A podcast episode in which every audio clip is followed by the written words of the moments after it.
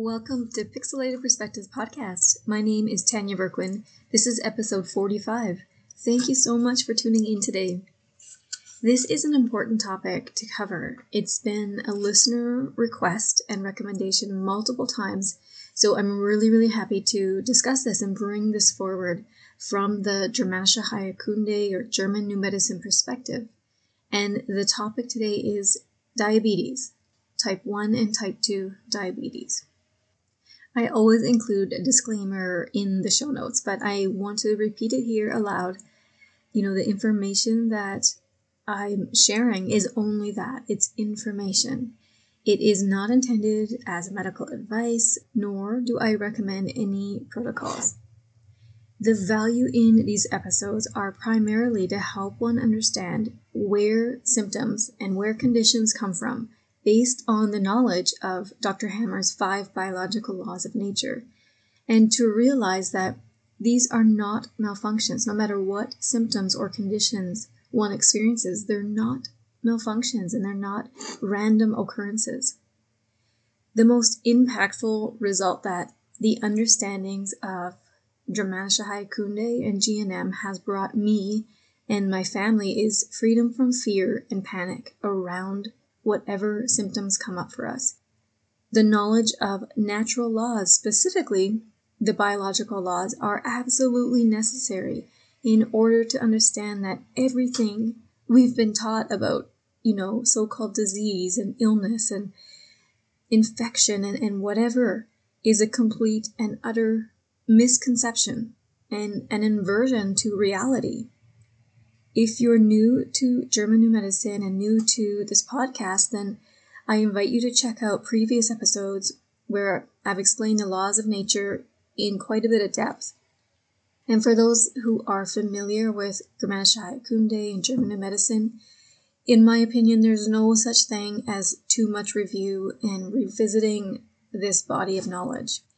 But in any case, thank you so much for being here. Let's get into diabetes from the Germanische Heilkunde perspective. Oftentimes in life, circumstances require being viewed from alternate perspectives in order to gain new insights and awareness around them. Like stepping back from a painting of little shaded squares until it reveals the clear intended picture. Welcome to Pixelated Perspectives the podcast intended to offer new perspectives into your health and overall well being, explained through the lens of German New Medicine. I'm your host, Tanya Verquin. I'm an artist, family woman, and nature and life enthusiast. So let's get into it. To understand diabetes or any quote unquote disease, we have to understand the first biological law of nature that you know, describes the cause, okay? So there's always going to be a brain control relay, a specific brain control relay, and a very specific organ controlled from that brain involved, based on what our psyche perceived as an unexpected conflict shock, a moment in time where you felt isolated and you were caught off guard, that you, you could not foresee this coming, and it was highly acute and dramatic. This my friends, is what is called the cause. This is the first biological law of nature. And so it begins a special or a significant biological program of nature. And for diabetes, both type 1 and type 2, we're dealing with the alpha and beta islet cells. This is, these cells are controlled from the ectodermal tissues. Okay, this means that this is located in the cortex, the cerebral cortex of the brain and it's often referred to as the glucose center.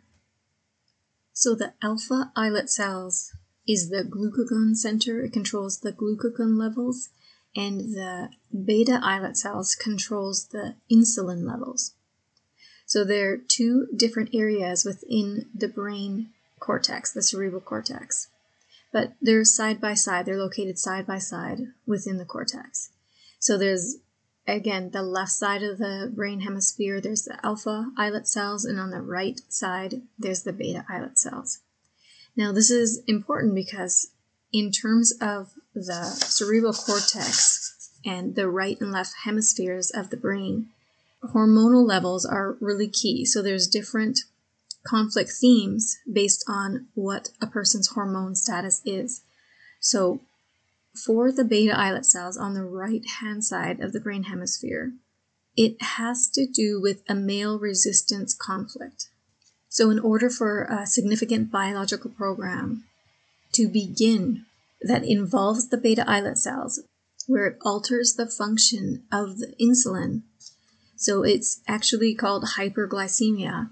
This is meaning there's higher blood sugar level because insulin production is impaired. And this is what is called diabetes or hypoglycemia.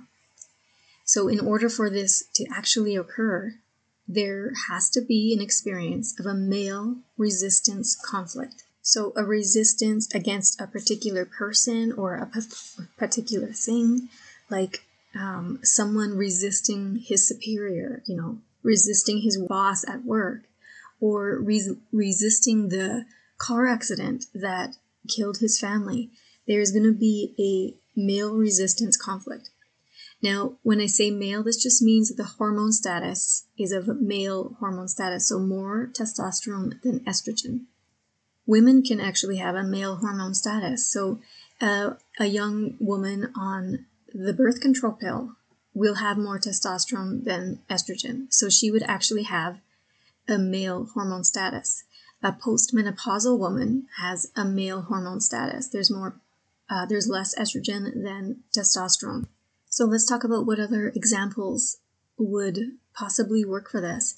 You know, uh, experiencing an unexpected conflict shock regarding a male resistance conflict. So that could look like a young boy at school constantly being bullied and bombarded by a group of other boys. And, you know, this is a resistance to his bullying. Um, it could be, as I said, at work with a boss or with a coworker maybe being caught off guard by the boss saying, You're in charge of this for now, or you're going to be set in this office now. Like anything that would make somebody perceive a resistance. And oftentimes it's accompanied with fear and with anger. So, you know, a revulsion against something. So when someone is conflict active with this program, there is a loss of function. So no insulin is produced, and therefore the blood sugar rises. Now, this hyperglycemia, this too high of blood sugar level, well, this has a biological purpose, a sensefulness to it. Having more sugar in the blood provides more energy to resist the conflict more successfully. And that is nature's biological reasoning behind producing more blood sugar, a higher blood sugar level. When someone resolves this conflict, then the blood sugar drops slowly. And during the height of the healing phase, it's called the epicrisis, there is a sudden rise of blood sugar again. And if it's severe, then somebody could go into a hyperglycemic shock. And uh, it could even cause a diabetic coma. But, you know, these are these are in really severe cases. After that epicrisis, then there is a rapid decrease again of blood sugar, and that decrease is called hypoglycemia. And this can last for the rest of the healing phase. And what keeps something ongoing, like a diagnosis of diabetes, is tracks, is a constant conflict relapse. So if it is to do with work and the boss at work and resistance there, well, then every time that person is at work with the boss, there's going to be another conflict relapse. And then that's going to cause the spike in blood sugar level. And then when the person goes home, well, they leave the boss, they're no longer around the conflict and that activity. And so the blood level decreases again. And then back at work again the next day, and it's just on, off, on, off. And so this is what is called diabetes if the conflict shock was a car accident that killed his family or a spouse, well, the trigger might be every time he, he goes to drive or every time he's in a vehicle. This would be the track, the trigger that sets back the conflict relapse into a, a state of conflict activity. And then when he's out of the vehicle, he doesn't have to travel, then he's back in resolution. And so it's on, off, on, off.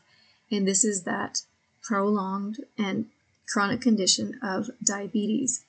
So it's necessary, you can see, is to understand and correlate that a resistance conflict, a male resistance conflict, would have had to occur to begin a program. And it's important to understand that there are tracks involved if this has been something a person deals with for years. There are times when, you know, if we're looking at 20, 30, 40 years of diabetic activity, we probably don't need to or don't even want to go and try to resolve it because it's been so many years of conflict load of conflict load activity that the healing phase would be too severe. And so if a person has been dealing with, you know, chronic diabetes for 30, 40 years, chances are it's not that bad anymore because the the tracks so many of them dissolve over time naturally because we you know we grow in consciousness we we don't see things the way we used to see them when we were younger and so they just become irrelevant so a lot of times people will grow out of diabetes naturally grow out of this condition just because of that fact um, and they're no longer around as many tracks as they used to be. Let's say it was at work and so they retire, so they naturally, this condition can naturally go away by itself due to not being around the tracks that constantly put somebody back into conflict activity all the time. But somebody who has, you know, recently a couple years or a couple months have had a diagnosis of diabetes, well, then this would be very valuable to try to pinpoint what was that conflict shock? What was that moment? What happened that you perceived or one perceived a resistance, a male resistance conflict? Now we're going to talk about the female conflict in a moment here, but just speaking on the beta islet cells specifically right now and that hyperglycemia. Again, and then we're going to be wanting to figure out what the tracks are. So, you know, whether you do a, a symptom log every time you get a, a rise in blood sugar, well, then, you know, what is it? What were you around? Who were you around? What were you talking about? You know, where were you? Just what was the general environment? What was the general feeling state? And then you can, you know, after a couple weeks, really get a clear idea of the common threads in there and what actually is a track or multiple tracks. You can identify that way quite simply with the alpha islet cells. This is on the left side of the cerebral cortex and the left side of the brain hemisphere. And this has to do with a female fear disgust conflict. So either female that yes she has more estrogen than testosterone or a male can have a female fear disgust conflict in a couple different scenarios if the male has already had a territorial conflict within in the right side of the brain hemisphere, then that side closes, and the next territorial conflict they experience will be on the left side, which would involve the alpha islet cells.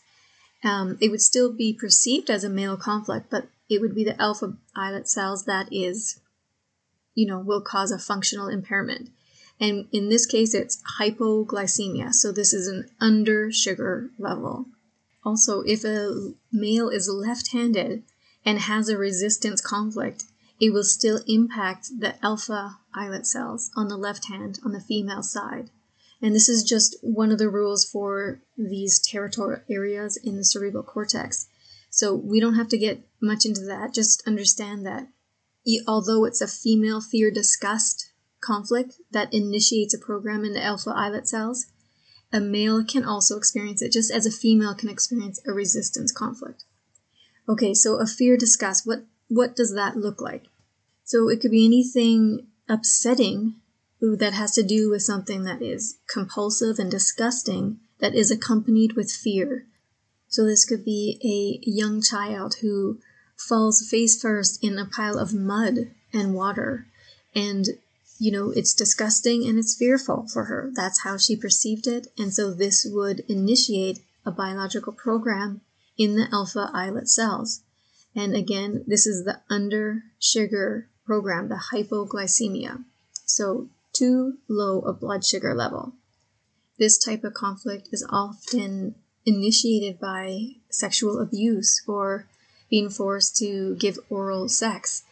So it's fear and disgust at the same time. I've heard about a case study who two friends were out eating at a restaurant and one of the friends has fish poisoning from the food and then when she gets home to her girlfriend's place she throws up and can't stop throwing up. She's puking all over and her girlfriend has this you know blue carpet and she's throwing up all over it and so she's watching her friend who cannot stop vomiting.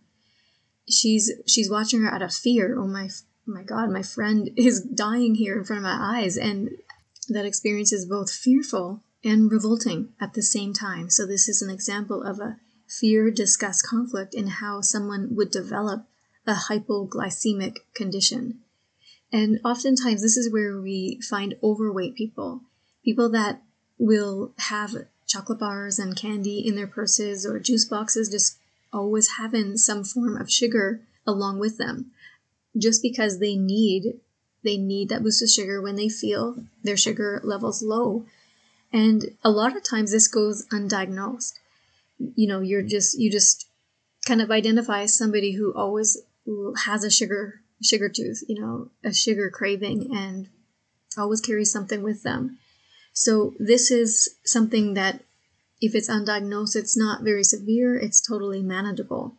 It's when, you know, it's severe, then people can go into, you know, a hypoglycemic shock. So, just like in the case with diabetes, which is type 1, what we were talking about earlier, a permanent undersupply means that this is hanging healing again. There's conflict, there's constant conflict relapses happening, just as what we were saying before. So, at this point, it's how can we identify and correlate a very specific incident or experience that happened that was a fear, disgust, conflict um, what was that? And then identifying the tracks, the things that keep triggering it into a conflict relapse.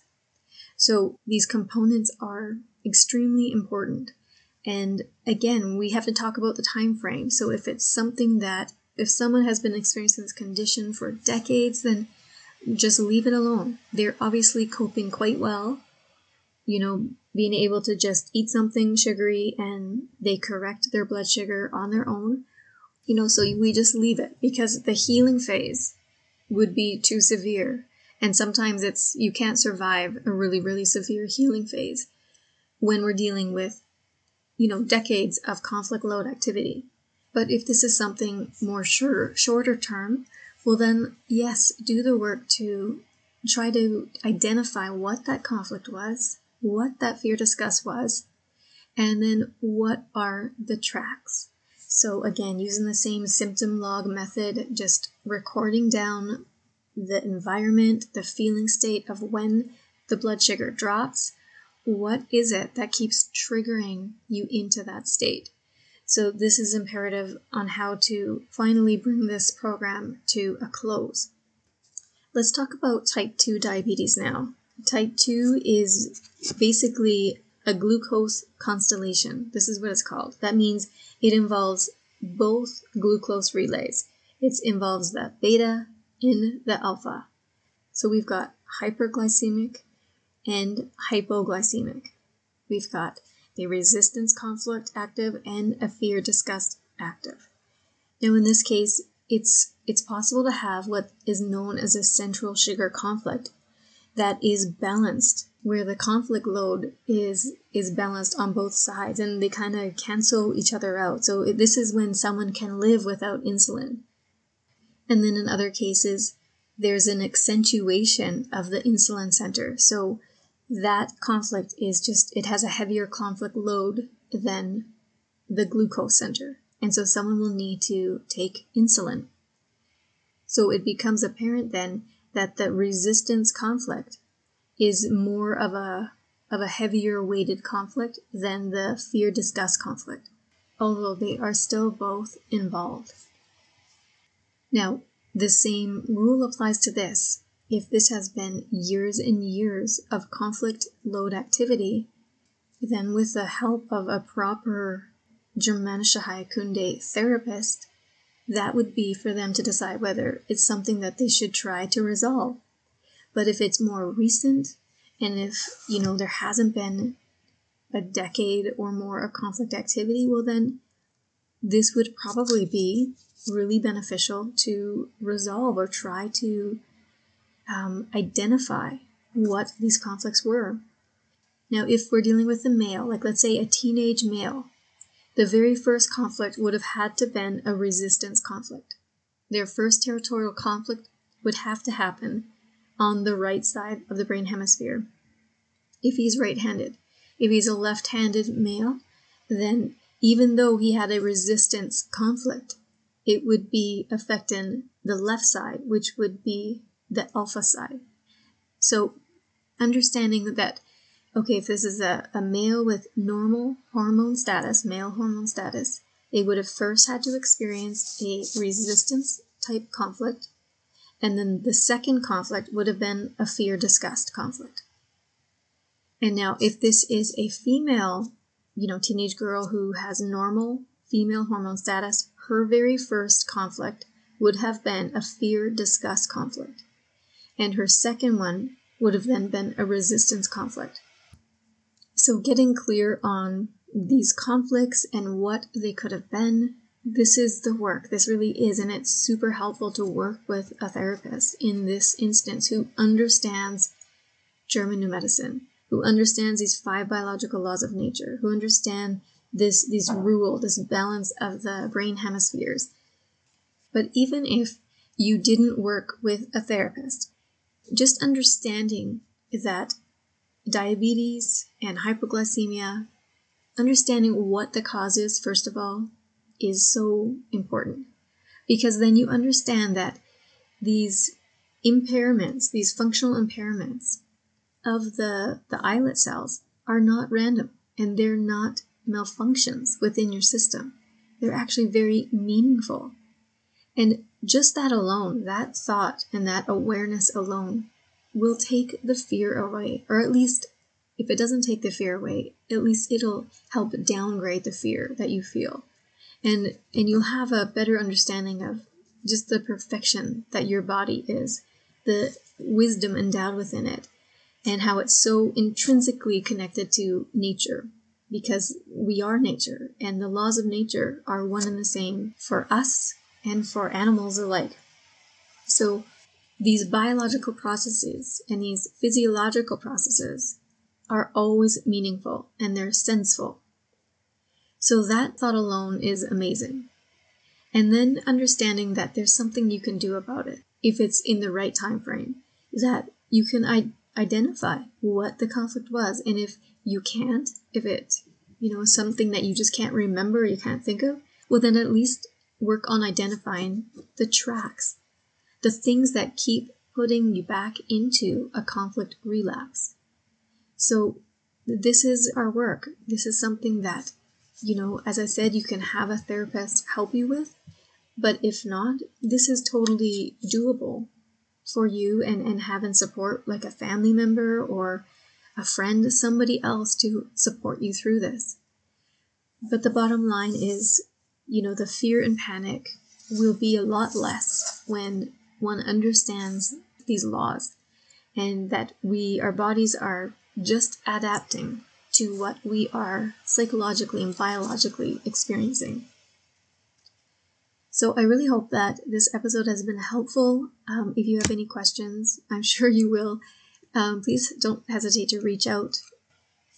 I also have a monthly membership it's called New Perspectives, where we meet twice every month, every other Monday, and we talk about, you know, case studies. We talk about examples. We get into the specific laws, the five biological laws of nature, and we just go through these laws in depth.